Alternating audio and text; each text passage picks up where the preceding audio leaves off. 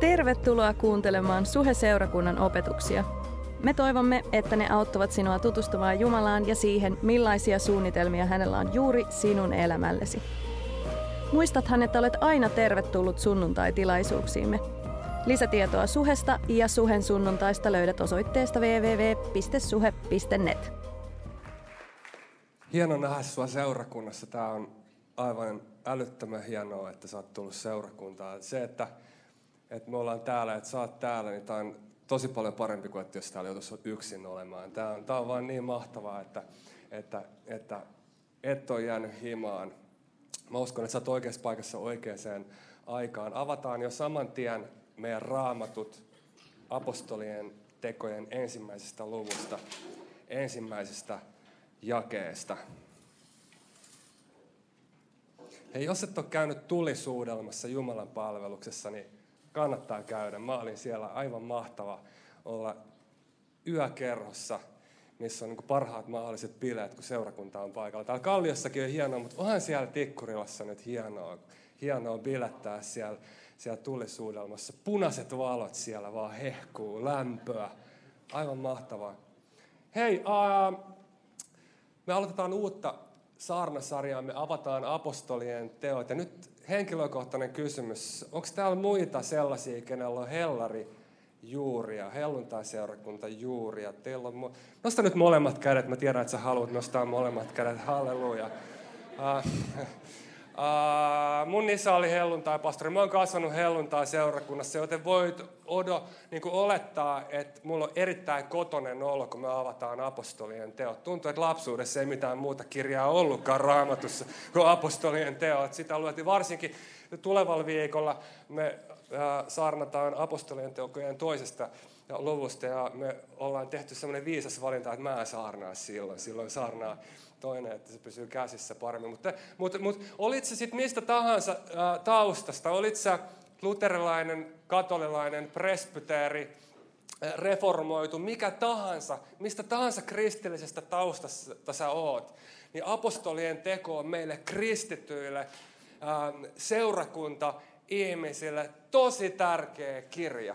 Koska se kirja on se, ää, joka näyttää, että miten tämä koko seurakunta touhu sai alkuunsa. Että miten tämä systeemi, joka meillä on tänään koolla, tämä seurakunta, joka on tänään kokoontunut koolle, kutsuttu, yhteen tullut, mistä tämä koko idea on saanut alkunsa. Ja joku viisas on sanonut, että on vain fiksua mennä välillä katsomaan sinne alkua ja muistella, että, että miten tämä kaikki lähti liikkeelle niin kuin äh, mun ja mun äh, vaimon suhteessa. Meillä oli muuten viime äh, viikolla 17-vuotis hääpäivä. Eikö se, se voitte onnitella, kiitos, kiitos, kiitos. Meillä on myös neljä, neljä lasta. Äh, joku on sanonut, että sä tykkäät vissi aika paljon lapsista. Ei, mä, mä tykkään mun vaimosta vaan niin paljon, että, että niitä lapsiakin on tullut. Äh, mutta niin, äh, niin äh, äh, on hyvä ja on virkistävää mennä äh, siihen ensi tapaamiseen, kun mä eka kertaa, mä oikeasti muistan sen, kun mä eka kertaa näin mun silloisen neidin, mutta nykyisen rouvan. Mun maailma vaan pysähtyi. Ja, ja, ja kun mä ajattelen mun vaimoa, niin ihan täsmälleen se sama asia hänen olemuksessaan ja, ja, ja, ja luonteessa on niin kuin, se, se on läsnä ja, ja se vie jalat mun alta edelleen. Mutta on hyvä mennä siihen alkuun ja muistaa, että mikä se oli se asia, missä sä rakastuit ensimmäistä kertaa, jos sä oot parisuhteessa. Hyvä parisuhdevinkki, voit laittaa ylös sen. Se on loistava ohje. Mutta niin, ä, apostolien teot on meille seurakunta-ihmisille se kirja, johon me voidaan mennä katsomaan, että miten tämä ja mistä tämä kaikki ä, sai alkunsa. Matteus, Markus, Luukas, Johannes, Uuden testamentin neljä ensimmäistä kertaa, moi, neljä ensimmäistä kirjaa puhuu siitä, mitä Jeesus teki ja opetti. Apostolien teot kertoo siitä, kuinka hän jatkaa sitä samaa työtä seurakunnan kautta. Matteus, Markus, Luukas, Johannes, Uuden testamentin neljä ensimmäistä kirjaa puhuu siitä, mitä Jeesus teki ja opetti. Apostolien teot puhuu siitä, kuinka hän jatkaa toimintaansa ja työtänsä seurakunnan kautta. Ja jos sä luet ja kun sä luet ja kun me kohta luetaan, me huomataan, kuinka Jeesus Kristus on apostolien tekojen keskushenkilö. Hän on seurakunnan sisältö, voimanlähde, keskeinen hahmo. Äh, niin me joudutaan tekemään johtopäätös, että itse asiassa tämä koko kirjan otsikkohan on vähän pielessä. Koska jos sulla ei olisi mitään ennakko-odotusta ja sä avaisit apostolien teot, niin sähän odottaisit, että siellä olisi jotain apostoleiden elämänkertoja, mutta ei siellä ole. Siellä on ehkä neljästä apostolista kerrotaan jonkun verran, mutta siellä on, mainitaan yli 150 ja valtava määrä nimiä ja paikkakuntia ja kokonainen niin kuin ydinteema on koko ajan se, että Jeesus Kristus on seurakunnan keskus. Jeesuksen Kristuksen läsnäolo on seurakunnan ydin. Hän on seurakunnan voiman lähde. Ja nyt luetaan yhdessä, jotta tämä pointti tulisi jotenkin, äh, niin kuin menisi meidän äh, äh, ytimiin saakka, niin auttakaa mua lukemaan tämä ensimmäiset äh, äh, 11 jaetta. Ja joka kerta, kun tuossa tekstissä mainitaan Jeesus tai sanotaan minä, Jeesus sanoi itse asiassa minä tai hän, mainitaan Jeesus, niin, niin lukekaa, se on niin kuin se, missä te fillaatte. Mä luen, ja sitten aina kun puhut, mainitaan Jeesus, niin te fillaatte. Me huomataan, että jokaisessa jakeessa mainitaan Jeesus. Rukoillaan yhdessä ja sen jälkeen luetaan yhdessä Jumalan sanaa. Ähm, taivaan isä, mä kiitän tästä hetkestä. Mä kiitän siitä, että sun lupauksen mukaisesti sä oot paikan päällä. Mä pyydän, että sun ääni voisi vain jylistä tässä salissa, vaan ytimiin saakka.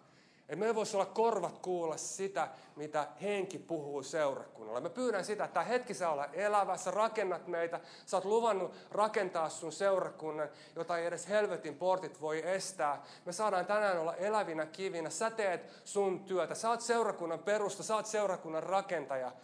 Ja anna meidän olla äh, siinä paikassa, siinä tilassa, että me annetaan sun tehdä sun työ. Oot Jumala, me ollaan ihmisiä. Sen takia me luotetaan suhun, me katsotaan suhun. Kiitos siitä, että kaikesta epätäydellisyydestä huolimatta, kaikesta meidän synti, syntisyydestä riippumatta, sä oot armollinen ja tuut lähelle, ohjaat meitä, rakennat meitä, viet meitä eteenpäin. Rakenna sun seurakuntaa tänään. Sun nimessä me rukoillaan ja kaikki sanoo yhteen ääneen. Amen. Eli plani on selvä. Edellisessä kirjassani, se on siellä, hyvä Teofilos, kerroin kaikesta siitä, mitä teki ja mitä opetti alusta alkaen. Aina siihen päivään saakka, jona pyhän hengen voimalla antoi valitsemilleen apostoleille käskynsä ennen kuin otettiin taivaaseen. Heille myös monin kiistattomin todisteen osoitti kuolemansa jälkeen olevansa elossa näyttäytyi heille 40 päivän aikana useasti ja puhuu Jumalan valtakunnasta. Ollessaan heidän kanssaan aterialla Jeesus. sanoi, älkää lähtekö Jerusalemista, vaan jääkää odottamaan sitä, minkä isä on teille luvannut ja mistä olette kuulleet. Johannes kastoi vedellä, mutta teidät kastetaan pyhällä hengellä. Siihen ei ole enää montakaan päivää. Silloin ne, jotka olivat koolla, kysyivät.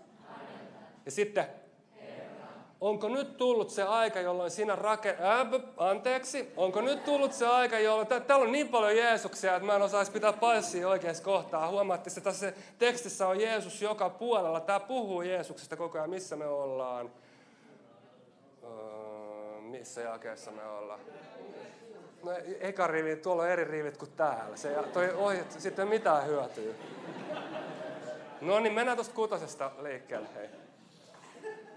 Kiitos vaan avusta. Se sekoitti mua enemmän. Silloin ne, jotka olivat koolla, kysyivät, onko nyt tullut se aika, jolloin sinä... Äh, rakennat isä. Kukaan ei huomannut mitään, meni täydellisesti. Sanotti, sinä nyt rakennat Israelin valtakunnan uudelleen. Vastasi, ei teidän kuulu tietää aikoja eikä hetkiä, jotka isä oman valtansa nojalla on asettanut. Mutta te saatte voiman, kun pyhä henki tulee teihin ja te olette todistajana Jerusalemissa, koko Juudeassa ja Samariassa ja maan ääriin saakka. Kun oli sanonut tämän, he näkivät kuinka otettiin ylös ja pilvi vei hänet heidän näkyviin, just aivan te olitte hereillä. Ja kun he etääntyessä vielä täystivät taivaalle, heidän vieressään seisoi yhtäkkiä kaksi valkopukuista miestä. Nämä sanoivat, ja tämä on hämärin kysymy- yksi hämärimmistä kysymyksistä, mitä raamatusta löytyy. Galilean miehet, mitä te siinä seisotte katselemassa taivaalle? No mitäköhän me tässä seistään katselemassa taivaalle? Se oli äsken tässä ja nyt se on... Et sä nähnyt, mitä tapahtui? Siis Raamattu on täynnä tilanteita, jotka vaan menee niin kuin arkikokemuksen ulkopuolelle, mutta tämä on yksi niistä. Koska yleensä asiat ei nouse ylöspäin, vaan ne tippuu alaspäin. Paitsi tietenkin helium-ilmapallot. Lapset rakastaa helium-ilmapalloja. Kyllä mun täytyy myöntää, että mäkin tykkään ilmapallosta, koska ne on vaan niin siistejä. Kun yleensä jos sä päästät jostain irti, niin se tippuu alas, mutta ilmapallot lähtee ylöspäin. Muuten, jos sä annat jollekin pikku... Sitten kun sä saat lapsia, tai jos sulla on lapsia, jos sä annat pikkulapsille helium-ilmapallon, niin muistakaa sitoa kiinni se sen käteen tai johonkin paikkaan, koska arvatkaa mitä muuten käy. Isi, isi, tulee mieltä hermoromahdus. Mutta tiedätkö mitä vanhemmat ei sano siinä kohtaa lapsillensa? Mitä sä taivaalle kattelet siinä? Mitä sä tuijotat sinne taivaalle? Ei, ei, ei. Mä oon ihan varma, että niin, niin Pietari tai varmaan Pietari siinä niin kuin alkaa sättimään muita opetuslapsia, että hei, että miksi ette sitonut narua sen jalkaan? Miksi ette sitonut narua sen jalkaan? Se meni tonne noin. Ja heidän unelma niin kuin utuisesti vaan feidaantuu. Siellä se menee. Me menetettiin se taas menetettiin se taas. Me ymmärretään, kun me tiedetään kristinuskosta ehkä jotain, että Jeesus oli rakas noille opetuslapsille, mutta me ei ymmärretä, mikä suuri unelma särky sillä hetkellä feidaantui pois. Me ei ymmärrä sitä sen takia, että me ollaan suomalaisia ja opetuslapset oli israelilaisia. Jotta me todella ymmärretään, mikä feidaantui heillä siinä, meidän täytyy mennä aikakoneella vielä 2000 vuotta taaksepäin. Kaldean uurissa oli Abraham-niminen mies, jolle tuli Jumalan sana, joka jätti omat huudinsa, muutti Kananin maan alueelle Juudeaan, sai pojan, joka sai pojan, joka sai 12 poikaa, jotka sai jälkeläisiä, josta syntyi kansa, josta tuli supervalta, Israelin kansa. Mutta maailmanpolitiikka muuttui valtakuntaan tuli sisäisiä ristiriitoja. Israelilaiset vallotettiin. He joutu pakkosiirtolaisuuteen. Tuli toisia suurvaltoja, jotka riisti Israelin kansalaisia. Osa heistä sai palata takas, perustaa Jerusalemia. Kun me tullaan Uuden testamentin aikaan, jälleen kerran uusi suurvalta pitää Israelin kansaa pihdeissä. Mutta vuosisatojen ajan oli ollut ennustuksia, profetioita, että tulee kuningas, tulee Messias, tulee vapauttaja, joka vapauttaa Israelin kansan orjuudesta ja tulee ennalleen asettamaan sen super, supervallan, joka tuo taivasten valtakunnan maan päälle. Ja Messias, kuningas, vapahtajan odotus oli pikkuhiljaa vuosisatojen ajan tiivistynyt niin Äh, voimakkaaksi, että sä olisit pystynyt äh, silloin 2000 äh, vuotta sitten olevaa ilmapiiriä veitsellä leikkaamaan, koska ihmiset odotti niin tiiviisti vapahtajaa. Poliittinen tilanne oli ruudin herkkä ja siihen tilanteeseen tulee tämä Jeesus Nasaretilainen, joka alkaa opettamaan Jumalasta ja taivasten valtakunnasta. Ei niin kuin kirjanoppineet, vaan niin kuin hän, jolla on valta. Sen julistuksen lisäksi hän tekee tunnustekoja, jotka osoittaa hänen taivaallista arvovaltaansa. Ja opetuslapset, jotka oli Jeesuksen kanssa todella usko, että nyt Messias, nyt tämä vapahtaja kuningas on vihdoin tullut. Vihdoin me päästään tästä orjuuden ikeestä vapaaksi. He oli uskonut ja he usko tähän Jeesus Nasaretilaisen asemaan niin paljon, että he jätti heidän perheyritykset taakse. He jätti heidän isien elinkeinot taakse. He jätti kaikki, mitä heillä on. He investoi kaikella ajalla, mitä heillä oli tähän uuteen valtakuntaan, mitä tämä Nasaretilainen oli rakentamassa. Kolmen vuoden ajan he vietti yhdessä aikaa Jeesuksen kanssa ja Jeesus opetti heille taivasten valtakunnasta, niin kuin me luotaan esimerkiksi Vuorisaarnasta ja muualta raamatusta. Mutta me kaikki tiedetään, että tarinaan ja tähän kertomukseen tulee käänne. Rooman valta ja uskonnollinen elitti telottaa tämän kuninkaan. Yhdessä hetkessä koko unelma on murskana. Yhdessä hetkessä koko unelma on murskana.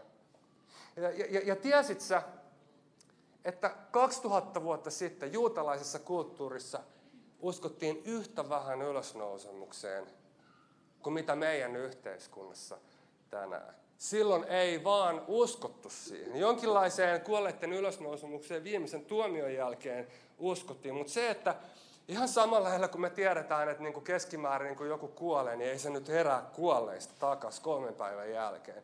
Ihan samalla lailla se oli ää, ää, juutalaisten maailmankuvaan liittyvä uskomus, että ylösnousemusta ei tapahdu. Ja vastoin kaikkia odotuksia Jeesus nousee kolmantena päivänä kuolleista. Ja nämä opetuslapset vaan ymmärtää viimeistään sillä hetkellä, että tämä kaveri on se, kuka hän sanoo olevansa. Edes kuolemaa ei pysty pidättelemään häntä. No tässä vaiheessa skeptikot tietenkin sanoo, että, että, että, että, että se oli opetuslapsen vedätys. Se oli alusta saakka syyte, että koko äh, kuole, äh, ylösnousemus oli opetuslasten vedätys. Mutta ennen kuin sä tuomitset tätä tilannetta, niin ajattelepa sitä, että jokainen näistä kahdesta toista oli valmis kuolemaan tämän vakaumuksen puolesta, että ylösnousemus todella tapahtuu. Kuoleminen on jo haastavaa, mitä tulee asiaan, mitä sä ää, uskot, tai jos sä kuolet jonkun sun vakaumuksen puolesta, se on jo haastavaa. Mutta näytä mulle joku ihminen, joka on valmis kuolemaan vedätyksen takia. Ehkä näistä 12 olisi ehkä löytynyt yksi sosiopaatti, joka olisi voinut, voinut niin kuollakin sen asian puolesta. Mutta miten sä selität, että 12 kaveria, jokainen oli valmis kuolemaan tämän vakaumuksen kanssa? Että ylösnousemus todella tapahtui. Ja joku sanoi, että no eihän se Jeesus ehkä kuollut. Se oli maailman historian tehokkain telotuskoneisto, minkä Rooman valtakunta omisti. Ne kaverit ties, mitä ne tekee, kun ne telotti jengiä. No anyhow, kuningas telotettiin, hän nousee kolmantena päivänä kuolleista ja hän alkaa uudelleen opettaa valtakunnasta. Ja toivo herää. Toivo herää. Vihdoin me saadaan meidän vapaus. Vihdoin me saadaan meidän vapaus. Ja sitten sit, sit, mä uskon, että se oli Pietari tai tai joku näistä nostaa kissan pöydälle, että no nyt, nyt Jeesus kerro sitä aikataulu. Ja niin kuin me luettiin äsken, niin, niin joku nosti siellä keskustelu Jeesuksen kanssa, että onko nyt tullut se aika, jolloin sinä rakennat Israelin valtakunnan uudelleen.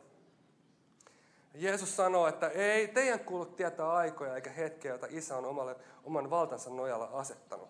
Okei, okay, Jeesus, sulla on Messias kuninkaana hanskassa nämä aikataulut. Okei, okei, me luotetaan suhun, me luotetaan suhun, mutta me tiedetään, että sä oot se, kuka sä sanot olevansa. Ja se valtakunta tulee. Ja sitten Jeesus antaa tämän huikean lupauksen, josta me puhutaan myöhemmin lisää, mikä oli siinä videollakin.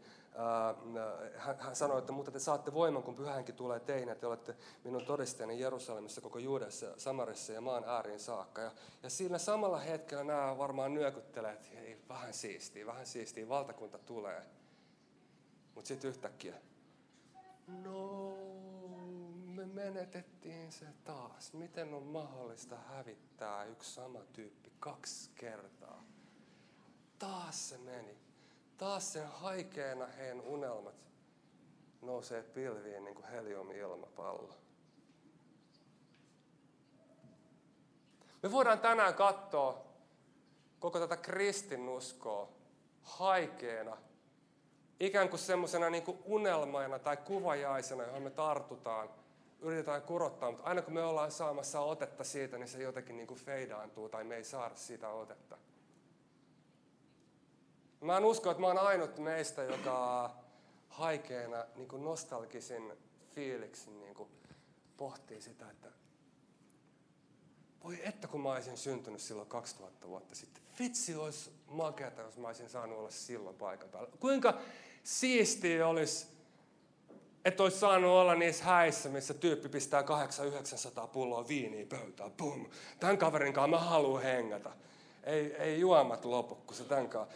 Tai, tai, tai, tai kuinka siistiä olisi, kuinka huikeeta olisi, että olisi saanut olla siinä, että kun tilanteessa, kun Jeesus tulee hyvä ystävänsä Lasaruksen haudalle ja itkee, itkee, itkee. Mutta sitten hän sanoo, että hei, että Lasarus, Raamattu kertoo, että hän huutaa, Lasarus, tulee ulos haudasta. Ja pum, sieltä se tulee ulos. Niin kuin joku Egyptin muumio. Ja vetää kääreitä irti. Tai, tai kuinka siistiä, jos olisi saanut olla siinä hetkessä – kun nämä uskonnolliset kerää näitä kiviä ja he on kerääntynyt tämän yhden syntisen naisen prostituoidun lähelle. Ja nyt on aika kivittää tämä syntinen nainen. Meidän rakastama, ihana Jeesus Nazaretilainen. Ajatelkaa, ajatelkaa miten nerokasta. Yksi lause. Yhdellä lauseella Jeesus pelastaa tämän naisen. Kuinka hienoa olisi olla saanut olla siellä, kun mä olisin vaan voinut olla siellä paikan päällä. Kun Jeesus sanoi sen yhden lauseen ja se nainen, nainen pelastuu. Se, joka teistä on synnitön, heittäköön ensimmäisen kiven. Ja kiivaimmatkin kivittäjät yksi toisensa jälkeen laittaa kivet syrjään, lähtee pois. Jeesus jää kahdestaan sen naisen kanssa. Kuinka mä vaan saisin tai olisin voinut olla siellä. Ja me haikeena katsotaan tätä kristinuskoa. Oh, siellä se menee.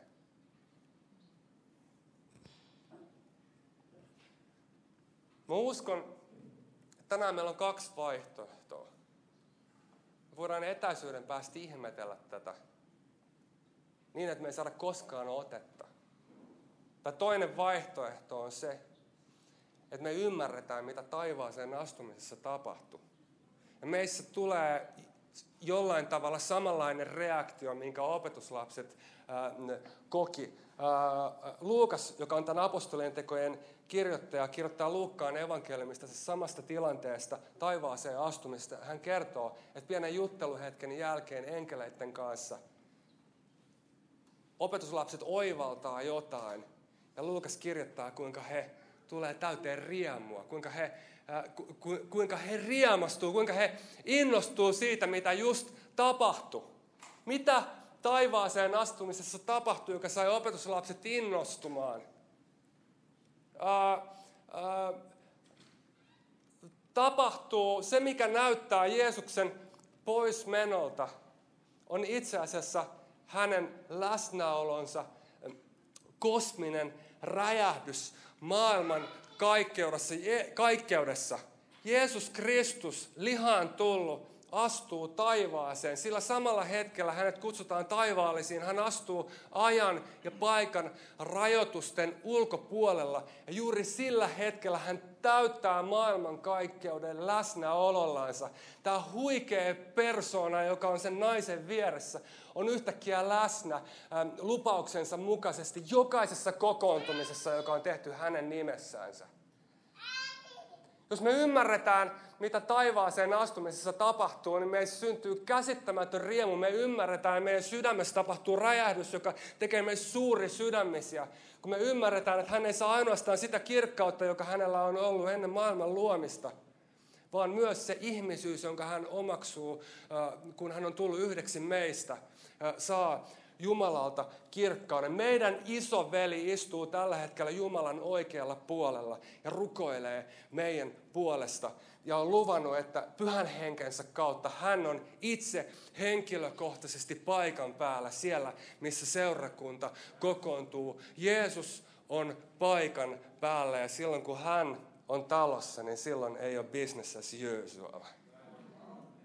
Ajatellaanko me, että seurakunta on vain joku kerho, jossa niin kuin pyritään tälleen niin kuin vaalimaan tällaista kristillistä perintöä, vähän Jeesuksen äh, niin kuin hengessä pestää toistemme äh, jalkoja ja silitellään toisiamme päästä, laulellaan vähän biisejä. Vai ymmärretäänkö me se, että hänen äänensä kuuluu seurakunnassa? Ymmärretäänkö me se, että kun me hänen nimessänsä palvellaan lähimmäistä, niin itse lihaksi tullut Jeesus Kristus on kohtaamassa silloin äh, äh, ihmisiä. Ymmärretäänkö me se, että hän on sama eilen, tänään ja iankaikkisesti? Paavali sanoi, että enää en elä minu, minä, vaan Kristus minussa. Ja tämä vaan pysäyttää mutta Tämä vaan pysäyttää mut. Mikä on mun odotus näitä hetkiä kohtaan, kun Jeesusta julistetaan seurakunnassa? Se on ihan sama, onko se minä tai kuka tahansa julistamassa. Luotanko mä siihen, että Jeesuksen henkilökohtaisesti Jeesuksen ääni jylisee seurakunnan kokoontumisessa, niin kuin me luetaan ilmestyskirjasta? Luotetaanko me siihen, että hän on seurakunnan keskellä? Luotetaanko me siihen, että hän on seurakunnan sisältö? Onko meidän vakaumus sama, mikä alkuseurakunnan vakaumus oli? Se luottamus siihen, että Jeesus on sama eilen, tänään ja ihan kaikista, että hän jatkaa seurakunnan kautta sitä samaa työtä kuin mitä hän suoritti, kun silloin hän oli itse maan päällä kävelemässä. Käsitetäänkö me, mikä räjähdys siinä tapahtui, kun hän astui taivaasiin, kun hän, kun hän täytti maailmankaikkeuden läsnäolollansa? Käsitetäänkö me tätä? Ja mä uskon, koska kaikissa puheissa täytyy olla kolme pointtia, niin mullakin on kolme pointtia. Mä uskon, että ainakin kolme asiaa tapahtuu, kun me ymmärretään se äh, äh, giganttinen äh, kos, kosminen räjähdys, mitä äh, taivaaseen astumisessa tapahtuu. Me ymmärretään hänen, kun, kun e, se, hänen läsnäolonsa laajentuminen maailman kaikkeuteen. Ainakin kolme asiaa tapahtuu meissä kristittyinä. Mä toivon, että nämä asiat voisivat olla totta meidän seurakunnan kohdalla. Ensimmäinen asia on se, että me nähdään, mitä taivaaseen astumisessa tapahtuu, on se, että käsittämätön syvä riemu vaan syttyy meidän keskellä. Se ei olekaan kangastus, vaan se on totta tänään täällä. Vapahtaja kuningas ei feidannut johonkin pilviin niin kuin helium ilmapallo, vaan hän tuo valtakuntansa, synnin valta murstu, murs, murtuu, kun me julistetaan evankeliumia hänen nimessänsä. Se on totta, tämä on käsittämättömän riemullinen asia. Hän ei mennyt pois, vaan hän on täällä tänään. Kuningas on paikan päällä. Rakentamassa omaa valtakuntaansa, seurakuntaansa, joka on maailman toivo. Jeesus on läsnä, mikä käsittämätön riemu, ilo, asia, mikä pitäisi saada meidät liikkeelle, mutta mä ymmärrän, että me ollaan Suomessa, niin se saa meissä sisäisen riemun aikaa. Se on ihan ok, se on ihan ok, koska eihän mäkään nyt mikään hellari kuitenkaan ole. Toinen asia, mitä syntyy ja syttyy meissä, on syvä nöyryys.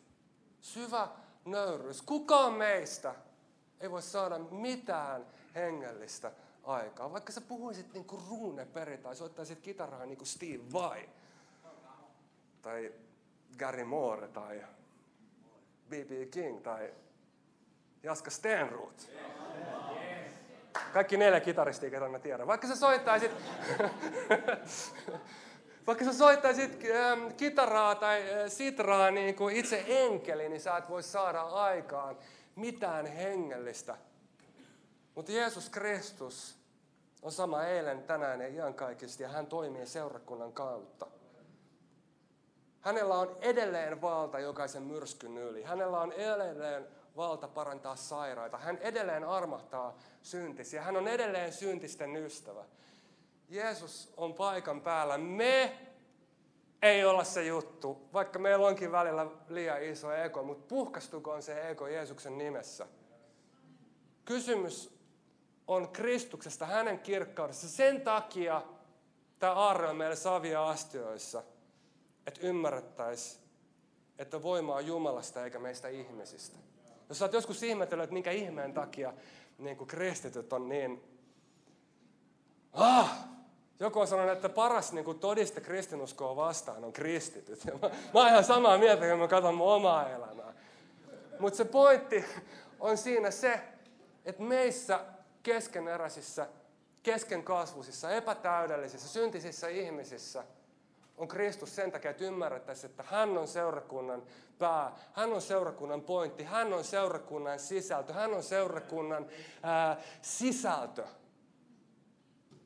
Kun me ymmärretään, mitä taivaaseen astumisessa tapahtuu, me ymmärretään se valta, minkä Jeesus Kristus saa seurakunnan kautta, kuinka hänen läsnäolonsa on seurakunta maan päällä. Se synnyttää meissä syvää, syvää, syvää nöyryyttä. Ja kolmas asia, mitä siitä syntyy, on sellaista lepposaa varmuutta sen kanssa, mitä me tehdään, mitä me ollaan, miten me kannetaan itseämme, miten me palvellaan, miten me tehdään töitä. Sellaista varmaa, lepposaa varmuutta. Vähän sellaista, niin kuin, tiedättekö, kun ää, tota, jos sut pysäytetään tuolla liikenteessä ja sitten sinne sieltä kävelee rauhassa, pitää kahti, kaksi kättä tälleen. Sitten ne kävelee sillä tälleen. Poliisista päivää. Hullun letkeellä, meiningillä, rennosti, mutta täysin varmasti. Minkä takia? Koska nämä poliisit ei ole liikkeellä omissa nimissänsä, vaan heidän takana on Suomen tasavalta. Itsenäinen Suomen tasavalta, jonka itsenäisyys varmistettiin talvisodassa. Meidän esi-isiemme verellä.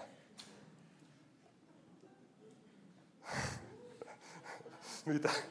Lipot liehomaa, joo. Siinä ristilippu. Niin, niin, hullun letkeitä on poliisit, koska ne ei ole liikkeellä omissa nimissä. Seurakunta, kristitty. Sä et ole liikkeellä sun omissa nimissäsi, vaan sä edustat Jeesusta Kristusta, joka istuu valtaistuimella isän oikealla puolella, jolle on annettu valtakunta, jolla on kaikki valta taivaassa ja maan päällä. Sä oot hänen edustajansa. Ja tää on hullun letkeetä. Tää on hullun varmaa. Tää on hullun rentoa. Sä saat ottaa kevyen takanojan. Saat ottaa kevyen takana. Mä kuulin sen, tarinan, tai luin 1800-luvulta Great Awakeningin ajoilta joskus joku, joku Wesleyn kumppani Englannista, saarnamies, piti, piti saarnaa. Tällaista, tällaista saarnaa, varmaan paljon parempaa kuin tämä saarna, mutta niin, niin siellä kuitenkin joka tapauksessa jengi rupesi pikkuhiljaa nukahtelemaan siellä kirkossa. Ja, ja tota, sitten tarina kertoo, että tämä saarnamies silloin oli korkealla saarnapöytä, se hyppäsi sieltä ja tarautti ää, tota, kirkon lattiaan. Porukka heräsi ja tämä saarnamies sanoi, että mulla on ihan sama, jos te nukutte täällä, jos mä oon täällä puhumassa omiani. Mutta mä oon Jeesuksen Kristuksen nimessä liikkeellä, eikä kukaan nuku tässä huoneessa silloin, kun hän puhuu seurakunnalle. Herätkää! Hullun letkeetä varmuutta. Silloin, kun me tiedetään, kenen nimissä me ollaan liikkeellä. Sun ei tarvitse laittaa leukaa rintaan siinä mielessä, koska sä et edusta itseäsi, vaan sä oot liikkeellä Jeesuksen nimessä. Kun sä ymmärrät sen, että Jeesus, kuningas, vapahtaja, istuu valtaistuimella. Hän on lähettänyt sut. Hän on lähettänyt seurakunnan. Hän sanoi, että olkaa mun todistajiani aina maan ääriin saakka. Hullun letkeetä, iloa, nöyryyttä, varmuutta. Jos sä olit viime sunnuntaina, niin koko tämä kupletin juoni mun mielestä kiteentyy siihen tilanteeseen, kun Abraham on inhimillisesti mahdottomissa olosuhteissa. Jumala ilmestyy just siihen tilanteeseen ja sanoo Abrahamille, että astu ulos sieltä teltasta. Astu ulos siitä telttamentaliteetista avoimen taivaan alle. Astu ulos siitä, mikä on inhimillisesti mahdollista pitää kasassa, joka on inhimillisesti mahdollista sun potentiaalille. Astu siihen, mikä on Jumalalle mahdollista. Nosta sun katse. Katso avoimelle taivaalle. Näe, mitkä mahdollisuudet mulla on.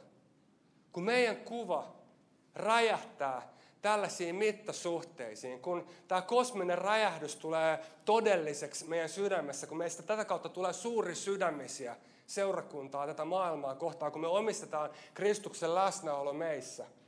Sky is the limit. Sky is the limit.